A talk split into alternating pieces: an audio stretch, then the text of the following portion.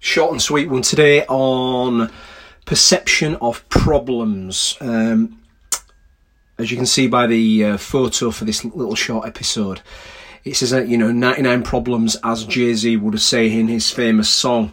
Now, at this time, it's easy to perceive all the problems you have.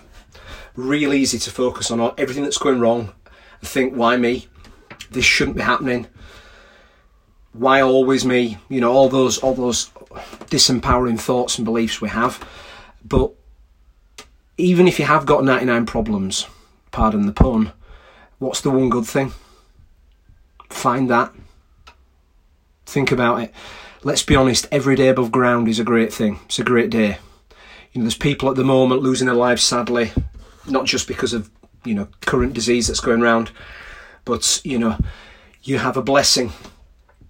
You are here, your heart is beating, you have the ability to smile, the ability to see friends, the ability, even at a distance or online, you have the you have the ability to chat and reach out to people.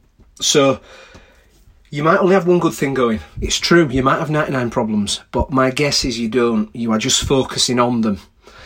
Um, and at this time, it's really, really important to flip how we view things. Are they problems? Are they challenges? Or are they just things that are there they are what they are. It's meant to be at this time, and we will all learn from it. So, really short episode there just to help you think about, you know, you might have lots of problems or perceived problems, but maybe they aren't problems. Maybe they're just ways for you to learn and grow and challenge yourself and overcome them. There might not be challenges. So if you think you've got 99 problems, maybe you haven't. Focus on the good, learn from the challenges, move forward, and I hope that makes sense.